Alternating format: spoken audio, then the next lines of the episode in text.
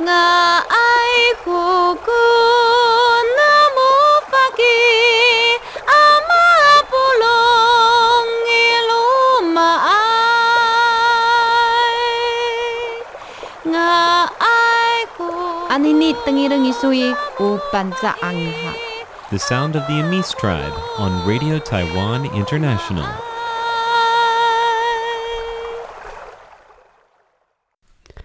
Hello, and thanks for joining us on Radio Taiwan International. I'm Emma Banak, bringing you 50 minutes of English language features. Up ahead in today's program, we have Behind the Beats, which is more of me uh, talking about some great music in Taiwan. This episode will be featuring Deca Joins. But first, we begin with Here in Taiwan. Today is Wednesday, February 9th, and you're listening to Here in Taiwan on Radio Taiwan International. I'm Emma Banak, and I'm joined now in the studio by Shirley Lin. Hi there. Today, we're going to take a look at some Taiwanese skateboarders who want recognition for their cool tricks. We're also going to take a look at a story about how some cats and dogs have brought some good luck to people who have bought Taiwanese scratch cards. And also we're going to talk a little bit about an artist who has done some great work restoring some deity statues in Taiwan. All that coming up next. Okay, Shirley. So before we get started talking about uh, today's topics, I wanted to talk a little bit about being back for the new year. We just had kind of a week off to relax a bit. Uh, did you do anything enjoyable during your time off? Just eating a lot, I guess. Did you cook a lot or were you going out to Uh, restaurants no. more? Yeah, I know I wasn't cooking. Uh, even on Chinese New Year's Eve, it was my mother-in-law who cooked. But we didn't. We made sure she didn't do all the cooking for all Mm-hmm. the dishes because actually, it's the first time we had so few people at Chinese New Year's Eve dinner. Because one of my daughters in China, in Shanghai, the other one got married, so she's at her in-laws, and then, and so there were only just my in-laws, my husband and I, and my son. Five of us. it was kind of lonely, but um, we ordered part of the food that's like pre-packaged, you know, pre-prepared food, pre-prepared, yeah. And so heat those up and everything. But um, yeah, and then the next day, well, it's it's very non-traditional, but um, what we've been doing for several years now is that my in-laws uh, and and you know my husband and I and our kids um, along with um, my daughter's uh, in-laws, uh, we would go um, tomb sweeping on Chuyi, the first day Oh, of lunar calendar, just to avoid the crowds during the actual tomb sweeping in April. Oh, I see. Yeah, so it's been a tradition for a couple of years now, and then afterwards we would eat together in the final restaurant. So we feast, feasted some more, you know, the next day, and Yeah. it was good food. And then and then 初二, second day, I mean, I do go home to my parents, although we eat out. You know, my mom doesn't cook. Yeah, we've always picked a restaurant. My, my dad, my dad always picked a restaurant. And non-traditional is that um, my dad has included my in-laws with in that dinner. Oh, that's so nice. I know. Um, I think ever since we've been, you know, we've got uh, that I've gotten married. So, um, so that's been really sweet. So again, a lot of food. um, what did I do on Tuesday? Oh, on the third day, we had some friends who wanted to like pay New Year, you know, greetings, uh, like respect to what did they just pay a visit? Yeah, New Year's mm-hmm. visit to my in-laws. So we had more food at my in-laws, you know, but this time was a lot more festive. I mean, it was a lot merrier because there were mm-hmm. like 12 of us. Ooh, nice. And I was in a great mood. I was talking a lot. You know, I was like, it was just really, you know, very happy kind of occasion. My mm-hmm. mother-in-law was too. Was, she was just so glad there were so all these people. She said, I like this, you know, with so many people. Just a lot of eating over the holidays, I'd say. Do you have any favorite dishes that you got to eat? Um, okay. Uh, one of the ones that we actually ordered pre, pre, pre like what do you call it, prepared food, was actually not bad. Was um uh, uh what did they call it? Steamed glutinous rice with um sakura shrimp, like dried sakura shrimp. That made all the difference. It's just so fragrant and really yummy. So when you said glutinous rice, was it wrapped up like its Sticky. zong? Oh no no no no! It was like a whole you know pot full, Oh, and, okay, and, okay. Mm-hmm. yeah, it was just heated up, and it was just as good.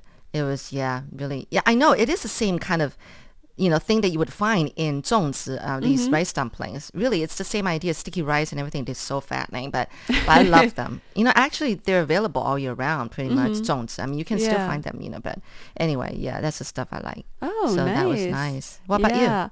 Uh, well, in terms of delicious food that I had, I feel like there's a lot to choose from as well. But I think probably the most special for me was going out to dinner at a Colombian restaurant on maybe it was Saturday night. Yeah, there's In Taipei? uh it was in Taoyuan. Oh, yeah, wow. so it Colombia. uh yeah, it was delicious. It's the second time that I've been there and also I guess the second time in my life that I've ever had Colombian food. What is Colombian food? what, what's Um, special about it?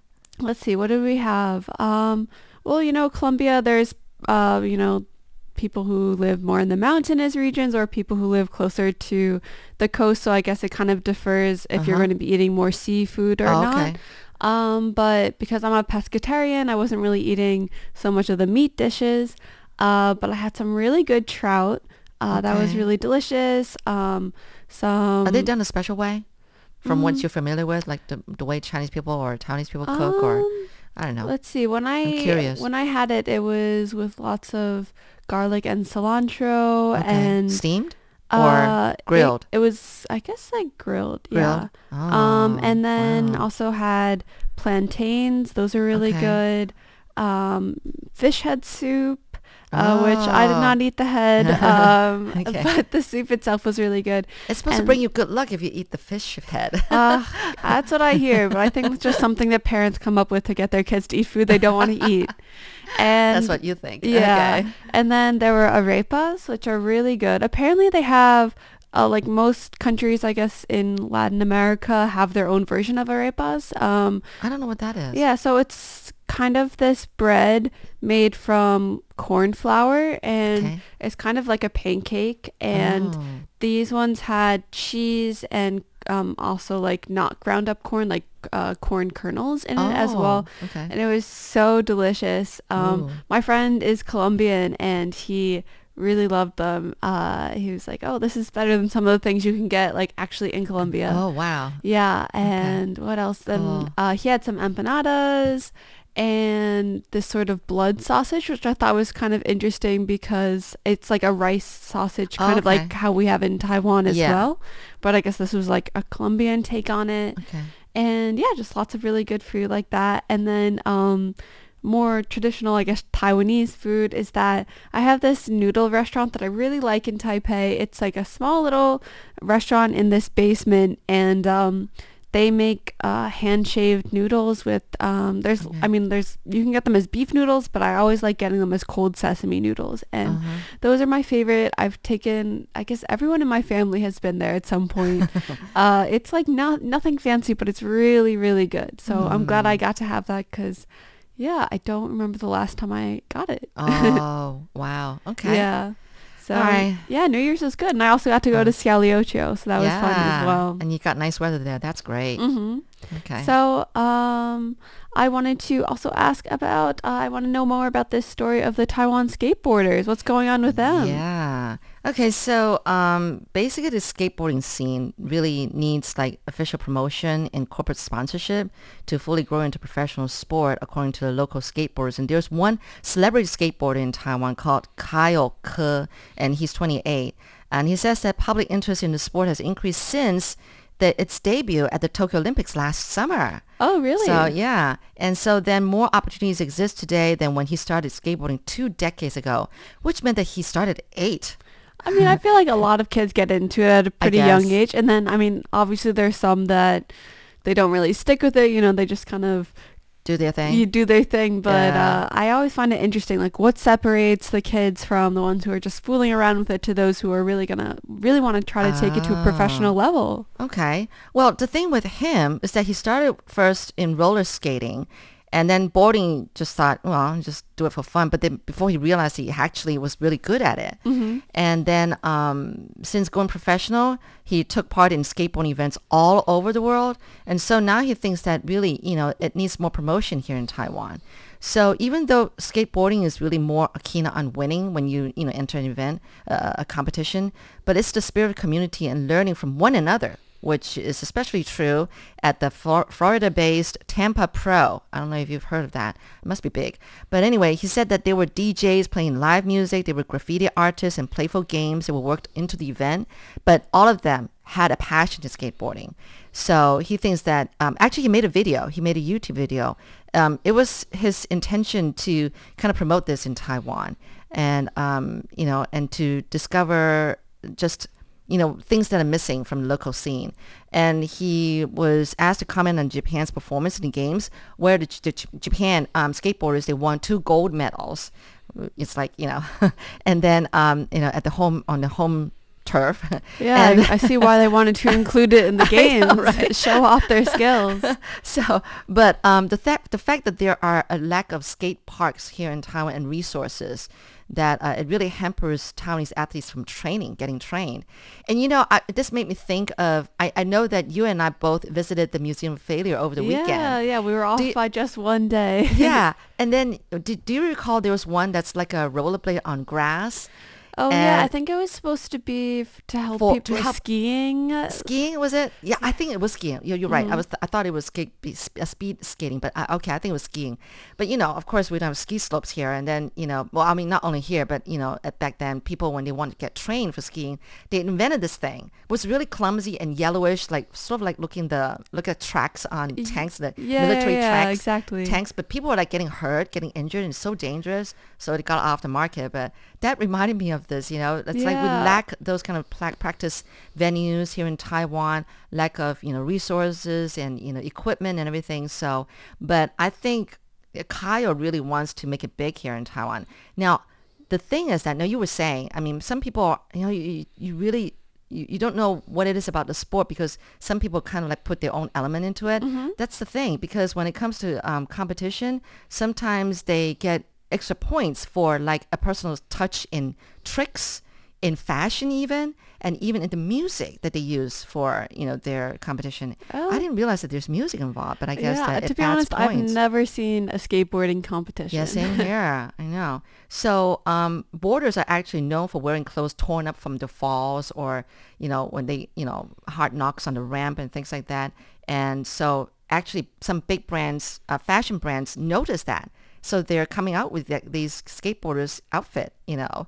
And it, I, I just think that the sport is so dangerous. You know, I mean, when they try to do it like off the ramps, you know, the railings, that is so dangerous. But the thing is that there is one girl, six year old, she's a skateboarder, and um, she was once, you know, got injured and was removed by a stretcher, you know, right at Oh. the in, competition event. Her mom supports her totally, despite the danger, you know, all that. Mm-hmm. And she was saying like, you know, people have a stereotype thinking that it's only a sport for delinquents, but it's, she said it's absolutely untrue. Wow, mm-hmm. coming from a mom, right? I think I'm sure that mm-hmm. her daughter's very happy about that. Yeah. that's great. I really love seeing girls getting into sports that are more male dominated and Oh, okay. yeah, also showing that I don't know. I, f- I feel like I understand people saying, "Oh, like I feel like it's something that's just for delinquents." I don't know. I feel like that's sometimes how maybe the media portrays it, but. Oh, yeah, that's true. yeah, like what what makes it different from any other sport? Yeah, that is true. So anyway, I, I'll never get into it. I, I still think it's a dangerous event, um, um, sport. I mean, the thing is that you have to learn how to fall properly. You really do Yeah, have to put that into your practice, you know.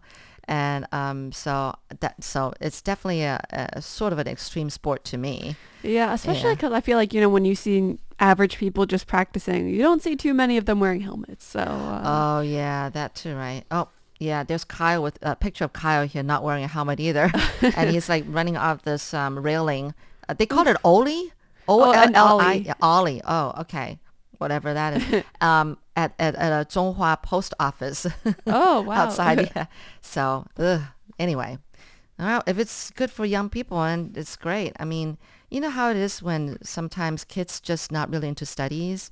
I mean, you can't, you know, kind of like refrain them from doing things that are outside of academics, you know. Mm-hmm. Because if that's their talent, you know, you should really try to promote it. Not only promote, but encourage it and things like that. So if that's the case with kids, right?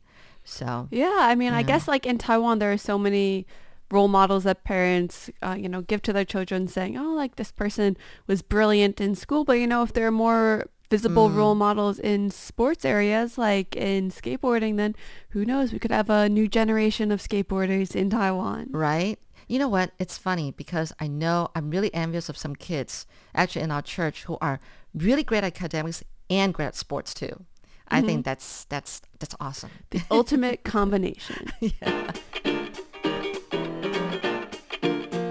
All right, and so for our next story, I saw this and I was very excited because I'm a huge dog lover and I think it's pretty cool that dogs and also cats seem to be bringing people some good luck in the new year. I know there's a year of the dog, but there's not a year of the cat. The only thing is though, tigers I guess are in the cat family. Oh well, okay. So I guess we could say maybe there's some sort of relation there.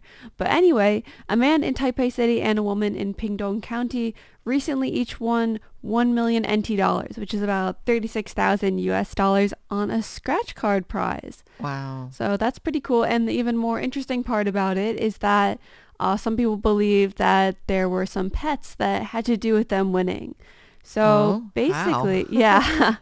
um, I don't know. Like, I guess it might be based on whether you believe in these sort of superstitions. But um, so the first door, there was a there's a cat um, that I guess belonged to to the store, and the cat's name is uh, Jiao Tai, which is I guess Oh, kind of like you know like fortune. fortune yeah. exactly and so um basically they the store has this cat here to you know bring good fortune or at least have customers believe that they're coming to a store that has good Right. fortune and some customers will like come and they'll especially pet the Pat cat the cat. before yeah exactly and so um with this woman in the store who won money uh she was like petting the cat and then she ended up winning a million dollars so that was pretty cool i'm gonna be honest i'm not a huge cat fan but i think if i knew that cat like being near this cat would win me that much money i would i would go over and pet it as well well, I'm sure Emma, you're not as superstitious as, as most as some Taiwanese people. hmm Taiwanese people can really get into the superstition kind of thing. So, but um, yeah, it, it it's really it, it really is you know like it's crazy. Yeah, like I mean, I saw um, the the lines outside so many uh, Oh, lottery stores yeah. over the New Year break. Did you buy any lottery tickets? No, no. I'm not into that. I'm more into food. yeah, I've I haven't bought any lottery tickets here in Taiwan, but Oh, you did? I I I, I In the haven't uh, in the U.S. I don't think I've bought any myself, but like maybe. Oh. I don't know, for Easter or something like a relative might give me a ticket just as, I don't know, Oh, just okay. like a little something. yeah. Um, but I actually did win something in a lottery this week without like purposely entering it. I got like a little email. Um, so like sometimes I'll use like rental scooters or something and Yeah. like you pay each time and they emailed me and said that my receipt had won something in the lottery. I mean, it was only 500 US, uh, not US, ugh, I wish. You wish. 500 NT NT dollars. dollars, yeah, which is less than 20 bucks. But uh, I was happy to have that. I was like, oh, Year of the Tiger is treating me well so far. Good for you. Yeah, yeah. Um, Oh. It wasn't as good luck as this other woman who, this was in Pingdong County. She, um, there was a black dog in this, um, in The this store? Yeah, exactly. And it was kind of the same thing as the cat where people like to pet the dog and, you know, just kind of believe that he's related to good luck. Mm. And yeah, she ended up winning a million dollars as well. The cool Oh. thing about this uh, dog, though, Uh-huh. was that it actually wasn't the store's pet. He just had kind of started hanging out there for the past few days. Oh. So maybe he was just waiting to bestow this good luck upon somebody. Yeah. You know, that's funny because usually townspeople think that anything black colored is not good luck. Yeah, yeah. Well, gosh, it's not only just in Taiwan. I'm sure. I mean, all around, even in the West, I think they Yeah. think that something about a black cat walking on the ladder or Yeah, something. exactly. Okay, so anyway, so I'm really this this is really interesting. I guess they don't have that here in Taiwan. I mean, you know, if you see a black dog, they probably give it a, a name something like Little Black, right? Or if it's a white, you know, Little White or something, 小白 or Mm-hmm. Yeah, something. yeah. But um, that is so funny. Yeah, so maybe more people will be buying or adopting dogs and cats if they think that they'll be bringing them good luck like this. All right, and so for what I believe will be our last story for today, um, you were saying that there was an artist who's been restoring these deity statues. What's going on with that? Yeah. You know, this guy, um, his name is Jin Mingwei. He's 52 this year, but uh, he was really not someone into academics. Like, he just really didn't like studying. And one time, um, his mom brought him to a, a, a temple. And then just said, "Hey, why don't you just learn about you know restore art statue restoration from the owner in the store?" And so he did, and he's been he followed the um, he followed the uh, the you know the the boss for three years, and the first statue he restored on his own was uh, a Taoist deity that he bought himself at um, from Zhanghua um, County. He said that the face of the statue was eaten by moths, and I he worked on it for two months, and he was really pleased with you know the result. And since then, he got really immersed in the art, and 30 years have gone by for him Oh, in this art. He um, has actually gotten some uh, some recognition. Um, let me get this here. Oh, he got a plaque from a temple that named him the God of Healing. Oh, wow. And and, and he also got a reward from the uh, an award, sorry, from the new Taipei City government for his contribution to the preservation of intangible culture. He's has restored more than ten thousand statues. You know these statues all over the past thirty years at different temples throughout um, Taiwan. Um, there was, you know, there's the Lin family mansion oh and yeah, garden. heard about that. Mhm. Yeah, he was um, stationed there uh, for a couple of years. Yeah, restoring everything uh, in in on the property, and and so I'm guessing it's not just only statues. So he's being able to, you know, from the learning of restoring statues, they can restore other stuff. Now the trick is is that that you have to try to restore it such that it looks like it's still old, like back from those days. You can't can't you know restore it and make it look new. I mean, you have to really be able to show still the traces of the years that it's been yeah, through. mhm. That must be hard. And it says that you cannot innovate. You have to really follow the footsteps of the older, you know, artists that came before you. Now, this is really interesting because I think there's a lot about talking about innovation these days, Yeah, especially in Taipei. If you come up with new ideas, that's the thing to go. But in this case, it seems like no, you, you can't innovate. You can't, you know, try to think of innovative ways. You have to really be able to restore. That means you have to first understand the art and the culture and the times when this was built and things like that. I don't know. I'm just thinking. Yeah, no, I, I think that's know? interesting as well. Like when if you have, you know, big uh, famous paintings that need to be restored because Mm. they were made hundreds of years ago, everyone's going to remember like who did that actual painting, you know, like Da Vinci or Right. or something like that. And people aren't going to remember like who restored it, even though they're the reason that you can even still look at that painting today. I mean, Yeah. the the mark that they have even done a really good job is that you don't even realize that they ended up doing any work on it. You know. Mm, Um. yeah. So yeah, I I mean, it's good that he's receiving some recognition because I imagine that's kind of rare in that sort of field. It is. In fact, he said that this art is, has been declining since the 90s, and that's because China began mass producing statues and ah, restoring mm-hmm. them at very low cost. And so, in the time when it would take a Taiwanese artist to restore one statue, China could make 10 to 20 replacement statues. Oh, so they wouldn't restore the old statues; they would just get It rid looks of them? that way, I know. So lots of times artists have moved on to other fields because of Uh-huh. this. Yeah. But him at 52, he's willing to just keep at it and keep this, you know, um, this art form, con- you know, on onward. I think it's not easy. It, it takes a lot of um, determination, I would say. But I guess that, you know, there's nothing, I mean, I, there's no turning back for him because he's been at this art so long. He's already mastered it and he's loving it and he's doing such a good job. And, you know, eventually anything that we have on display now and design here is going to go grow old in five to 10 years. And someone's going to, like him, be restoring those kind of stuff, right? It makes sense. Yeah. Well, hopefully he, uh, like him getting recognition, just sort of like the skateboarders is going to encourage more people to uh, think about these things that maybe aren't always in the media's eye or just, you know, we aren't, we don't necessarily consider as possible career choices, but you Mhm. know, they're super important if we want to preserve history um, and these beautiful artworks. Yeah. yeah, Otherwise they're gonna history. Yeah. disappear and get replaced with uh, Ugh, These- robots? No. oh no no no! I hope not. Uh, or, or statues made of plastic? Oh, yeah, no. made of plastic, made of styrofoam or something like Oh, that. no. Let's hope it doesn't come to that. No way. Yeah. Anyway, that is going to be it for today on this episode of Here in Taiwan. I'm Emma Banak. And I'm Shirley Lin. Thanks for tuning in. Stay tuned for hearing my episode of Behind the Beats. Bye. Bye.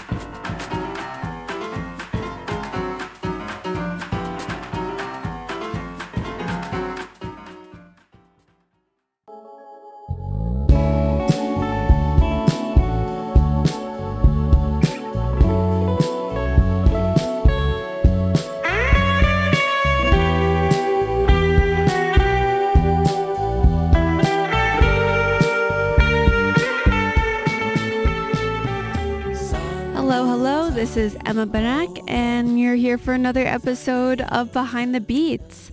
Now, this week is a continuation of last week's exploration into the music of Deca Joins. A quick recap introduction about Deca Joins is that they formed at the Taipei National University of the Arts. The name Deca Joins comes from sort of a combination of decadent and decaffeination joining together.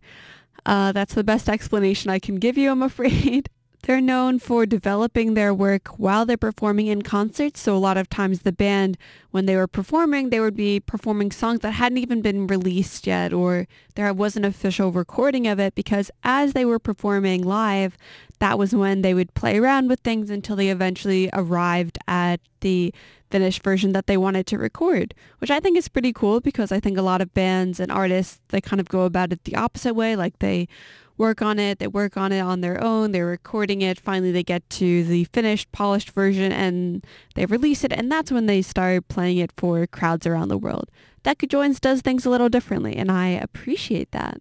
It's not just me that appreciates their work though. They've also been nominated for a Golden Melody Award for Best Music Video and that was for their single Go Slow. Their music is kind of a mix of lo-fi, grunge, chill vibes in my opinion. But a lot has happened to Deca Joins within the past two years. Just like basically everyone else in the world, they've been affected by the COVID-19 pandemic. And its impact has been especially noticeable because, like I was saying before, Deca Joins is the kind of band that really relies a lot on live performances to be able to develop their songs. I'm always excited when I hear about Taiwanese bands that are making it into the American market. Deca Joins was actually planning on performing at an American music festival called South by Southwest, but due to the pandemic, this was canceled. I'm really hoping that uh, once things start getting back to normal or as close to normal as they can be, that Deca Joins has this opportunity again to really showcase their music to fans across the U.S. Missing out on this festival really hit the band hard. I mean, I've never been to this festival, South by Southwest, but it's clearly no small event. It's one of the major music festivals in the world because it typically lasts for about 10 days and features over 2,000 musical acts. That's right, 2,000. It's not just an opportunity for bands to perform and interact with their fans, but they can also interact with other artists. And there's a ton of other exhibits at this festival. It's also a place for people to showcase their films or tech startups and it's just a really interesting opportunity to collaborate with lots of artistic minds. I'm going to start us off with a nice short song by Deca Joins. This song is called Somewhere. It's just instrumentals, but I think it has a nice horn and blues kind of feel. I'm a big John Mayer fan and I feel like in some way this song Somewhere reminds me of some of his songs. I don't know if there are any other John Mayer fans out there listening, but take a listen to Somewhere and see what you think of the instrumentals.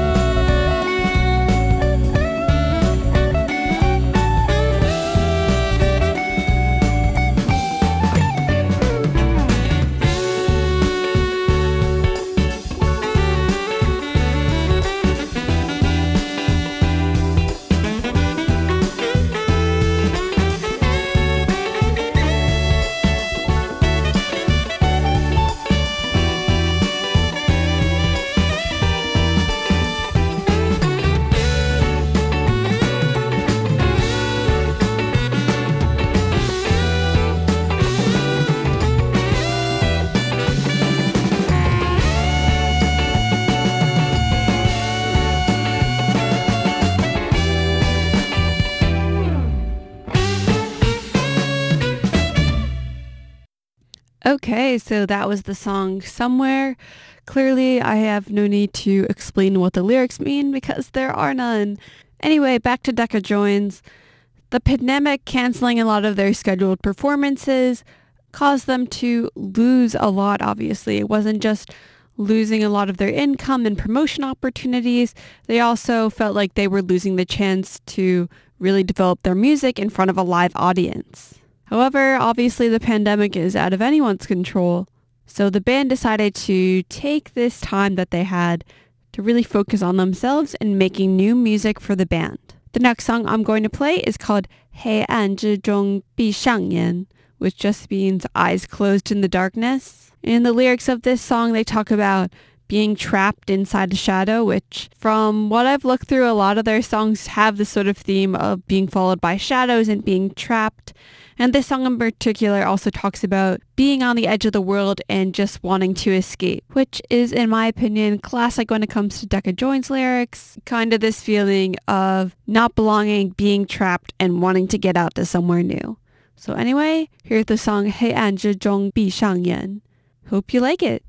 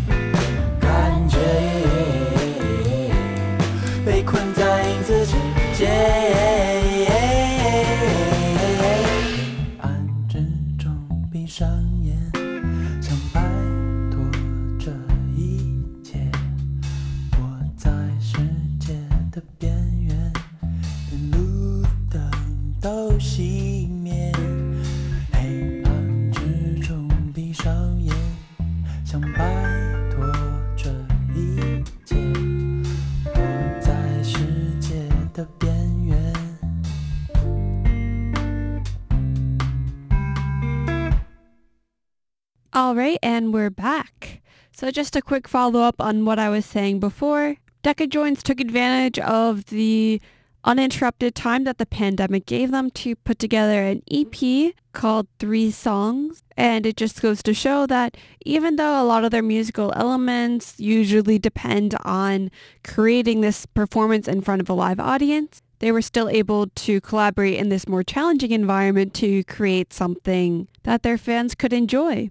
The next song I'm going to play is called 浴室, which means bathroom. There's not really that much mention of bathroom in the lyrics, to be honest, but there is this classic line that I think relates to anyone that's gone through any sort of heartbreak about when you finally forget about the person, they somehow still come back into your dreams. So for any of you out there who have ever struggled getting over an ex, this one's for you. Bathroom by Deca Joins.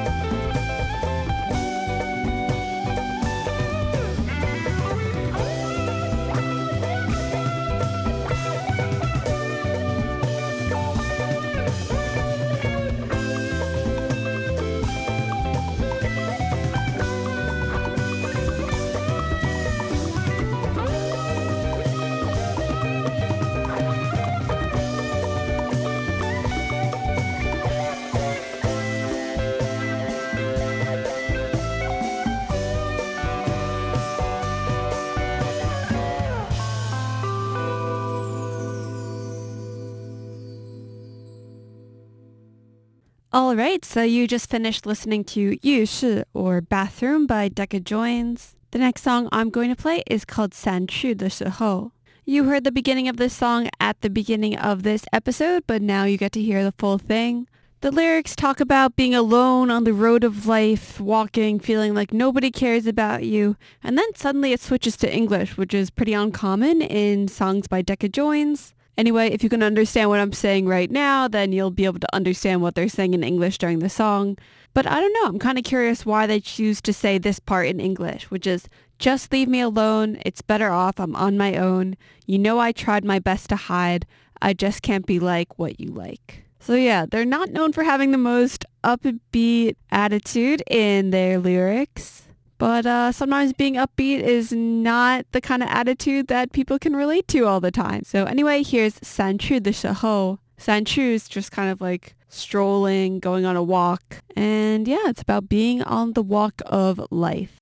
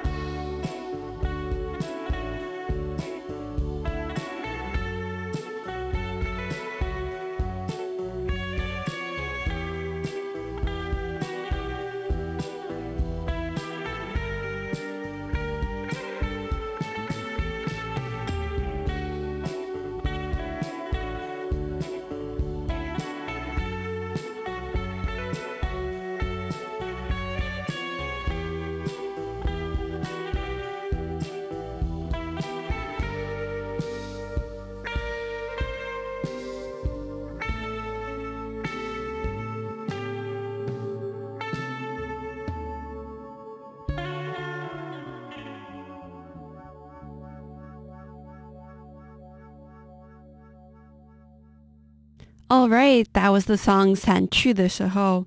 I just wanted to remark on the fact that learning more about Deca Joins really made me think more about the effect that the pandemic has had on bands across the world. You know, not being able to hold concerts for two years, that's a long time to be away from your fans. I'm really hoping that big concerts will be back again someday soon, that we can all attend these safely without worrying. But I also hope that in some way something good can come out of the pandemic, which is that bands like Deca Joins, they were able to use this time where they didn't have the same distractions of going on tour to just be able to focus on their own music, recording, producing it, and that once big concerts and festivals are back again, that all these artists will have a whole new collection of songs just waiting to share with us. Anyway, that's it for this episode of Behind the Beats. I'm going to fade out with another song by Deca Joins that's pretty long, so you're definitely not going to get to hear the whole thing. But if you like it, you can definitely check it out later. This name of the song is Duo Wan Meida Etienne. Thanks for tuning in with me to this second part of Deca Joins.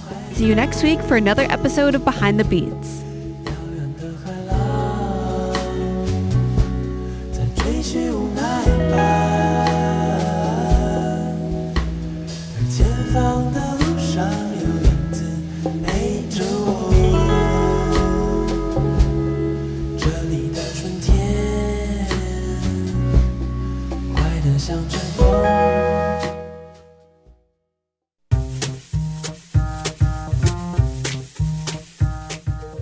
Thank you for tuning in to Radio Taiwan International, Taiwan's national broadcaster.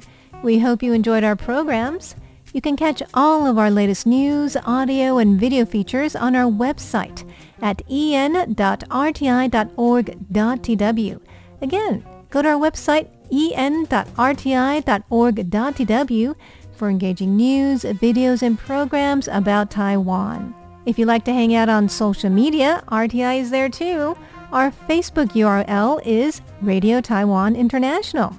And you can watch our engaging video features, including the weekly news magazine program Taiwan Insider, on our YouTube channel, RTI English. Again, our YouTube channel is RTI English. For those who enjoy the Twitter sphere, our handle for Taiwan Insider is at Taiwan Insider. For RTI English, it's at Radio Taiwan underscore ENG. And if you'd like to enjoy us on your smartphone, just download our app RTI to go. That's one of the best ways to enjoy all our news, videos, and programs. That's RTI to go. If you're a shortwave listener, we have two channels in Asia. For South Asia, tune into 6100 kHz from 1600 to 1700 UTC. To Southeast Asia, you can hear us on 15320 kHz from 0300 to 0400 UTC. We would love to know what you think of our programs. Email us at english at rti.org.tw. Thank you again for tuning in to Radio Taiwan International.